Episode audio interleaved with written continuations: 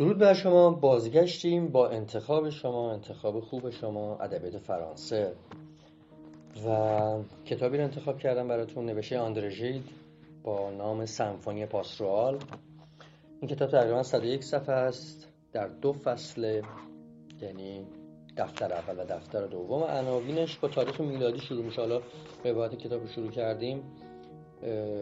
عناوین رو میگیم بهتون و امروز با خبر شدیم که متاسفانه نجف دریابندری یکی از مهمترین قدیمیترین و بهترین مترجم های ایران از دست دادیم.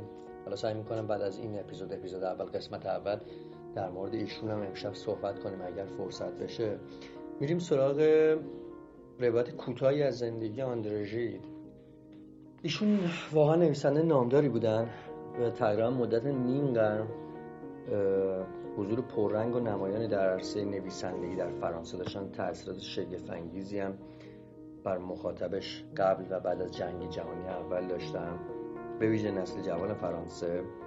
1860 در پاریس به دنیا آمد. پدرش استاد حقوق و مادرش دختری که از برجوهای ثروتمند نورماندی بود. توی خانواده پایبند به پروتستان به دنیا آمد و این کتابم یه جورایی تقابل و رویارویی عشق و مذهبه و راویگونه است و راوی داستان شخص اول داستان هم یک کشیشه کشیش پروتستانه. پدرشون سال 1880 فوت شدن و سرپرستشون به مادری دقیق و سختگیر واگذار شد. یعنی کاملا در محیطی زنانه به دنیا اومدن و آقای آندریژی یه جایی دیگه از کوره در رفت. در سال در 15 سالگی عاشق دختر خالش مادلن شد و سال 1895 با ایشون ازدواج کردن و به رغم دگرگونی تمایلات جنسیشون این دو نفر تا سال 1938 یعنی مرگ مادلن با هم زندگی کردن. فعالیت ادبیشون رو در 22 سالگی شروع کردن 1891 در 24 سالگی هم خیلی حالش بد میشه. یعنی فکر می‌کنه که داره میمیره. سفر می‌کنه به افریقای شمالی و در راه بازگشت زمانی که خیلی دیگه حالش خوب میشه یعنی کلا از مرگ رهایی میابه و از قید و بند خیلی چیزا اتفاقای جسمی روی خودش رو راحت می‌کنه و کتاب های مهمی مثل معاهده های زمینی رو می نویسه سکه سازان رو می نویسه سفر بازگشت از چاد رو می نویسه. و ارز کنم خدمتشون که فعالیت ادبیشون تقریبا گفتم از 22 سالگی شروع شد با استفان مالارمه آشنایی, آشنایی پیدا کرد روی آورد به نمادگرایی. بعد از این جارن خودشو خلاص کرد یعنی یه جورایی به قول معروف دلشو زد. بعد اومد برمیگردیم به اون سفر آفریقاش. وقتی برگشت معاهده های زمینی رو نوشتی تقریبا یک کتاب فلسفیه. ضد اخلاق نوشت در تونگو نوشت در دخمه های واتیکان رو نوشت که متأثر از همین تغییرات سفرش بود. و جنگ جهانی اول که شروع شد یک کمی ساکت شد. بعد یعنی کمتر نوشت یعنی عملا ننوشت. بعد کتابایی مثل اگر دانه نمیرد کوریدون و همون سکه سازانی که بهتون گفتم و نوشت. در ادامه دانه نمیرد واقعیت زندگی خود رو بی پرده بیان می‌کنه و در کوریدون به شهر گرایشات همجنس خواهانه خودش می‌پردازه. و جالبه بدونید که سفر به کنگو و بازگشت از چاد کاملا ضد استعمار نوشته میشه. میاد عضو کمونیست میشه اما با برآورده نشدن انتظارات و تمایلات از این حزب خارج میشه و بازگشت از شوروی رو می‌نویسه. این کلا کناری گیری می‌کنه. سال 1947 هم برنده جایزه ادبی نوبل شد و 1951 هم چشم از جهان بست.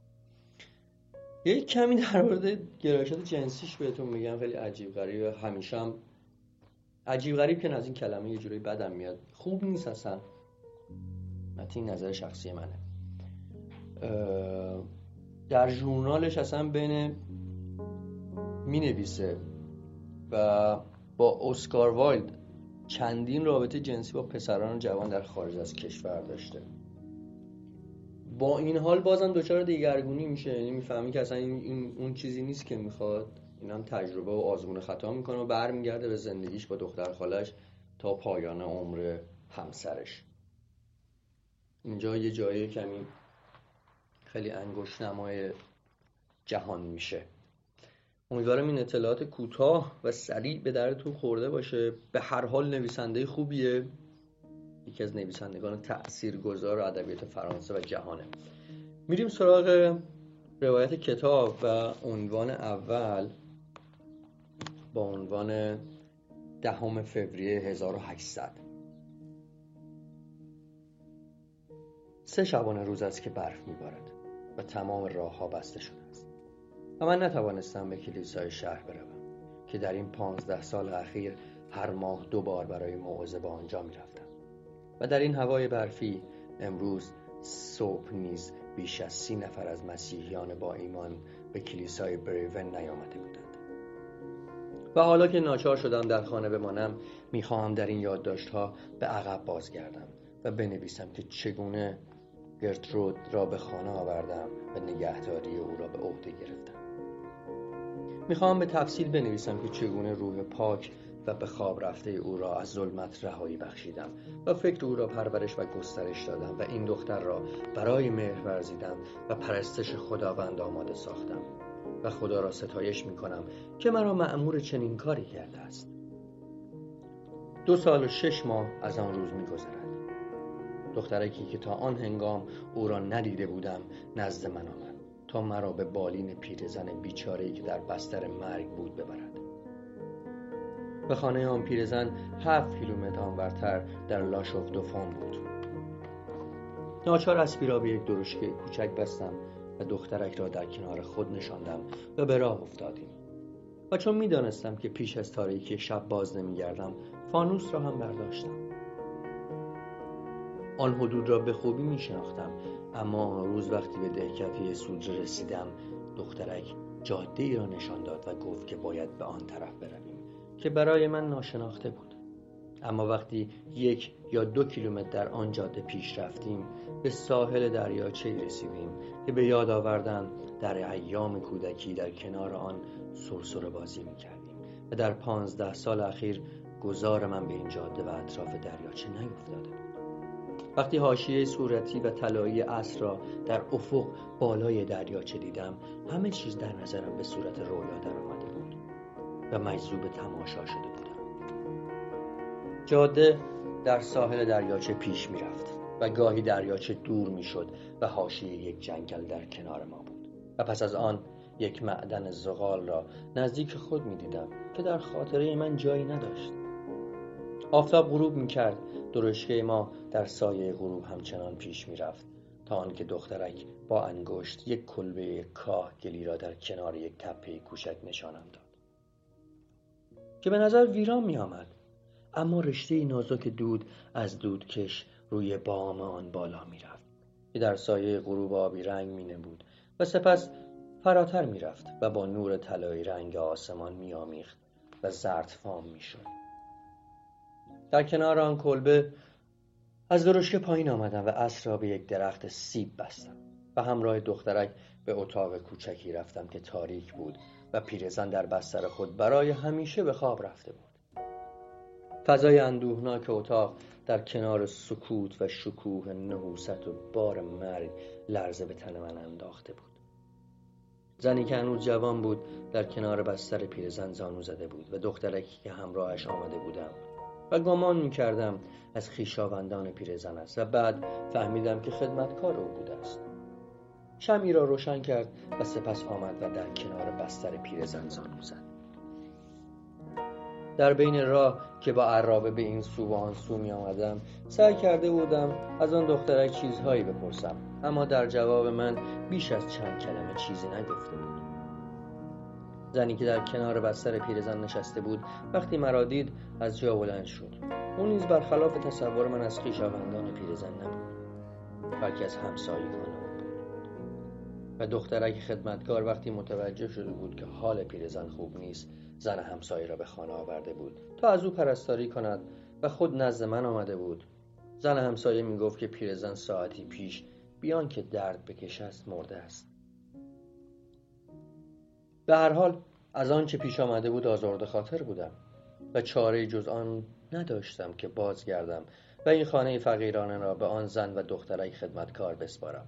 تا فردا چند نفری بیایند و مرده را به گورستان ببرند. اما ناگهان فکری به ذهنم رسید. و از زن همسایه پرسیدم که پیرزن بازمانده ای هم دارد؟ زن همسایه شم را برداشت و من را به آشپزخانه برد. در آنجا نزدیک اجاق خاموش موجود عجیبی را دیدم که وقتی بیشتر دقت کردم متوجه شدم که انسانی است که قوز کرده. و زانوی خود را در بغل گرفته و ظاهرا به خواب رفته است. نتوانستم صورتش را ببینم زیرا موهای انبوه او صورتش را پوشانده بود. زن همسایه می گفت دختر برادر پیرزن است و نابیناست و شاید تنها بازمانده او. و باید او را به یتیم خانه سپرد. زن با صدای بلند حرف می‌زد و من میترسیدم که آن دختر بینوای خفت صدای او را بشنود. و برای آنکه آرامتر حرف بزند گفتم میترسم صدای شما را بشنود و شاید در خواب نباشد. گفت گمان نمی کنم خوابیده باشد. این دختر موجود کودن و ابلهی است که چیزی را نمی‌فهمد و چیزی را نمی‌بیند. امروز که به اینجا آمدم تمام وقت در این گوشه بی حرکت دراز کشیده بود. پرسیدم کرولالم هست؟ دخترک خدمتکار گفت کرولال نیست اما حرف نمی‌زند و دهانش را باز نمی کند مگر وقتی که می‌خواهد غذا بخورد. پرسیدم که چند سال دارد؟ گفت در حدود پانزده سال. شاید هم بیشتر. من هم بیش از شما چیزی نمی‌دانم. ناگهان بی اختیار این فکر به ذهنم رسید که این دختر تیر روز را به خانه ببرم و از او نگاهداری کنم. و بیان که چیزی بگویم رفتم و در میان زن همسایه و دخترک ایستادم. در کنار بستر پیرزن به زانون نشستم و برای او دعای آمرزش خواندم و بعد از پایان دعا و شاید همان وقت که دعای آمرزش میخواندم تصمیم نهایی خود را گرفتم.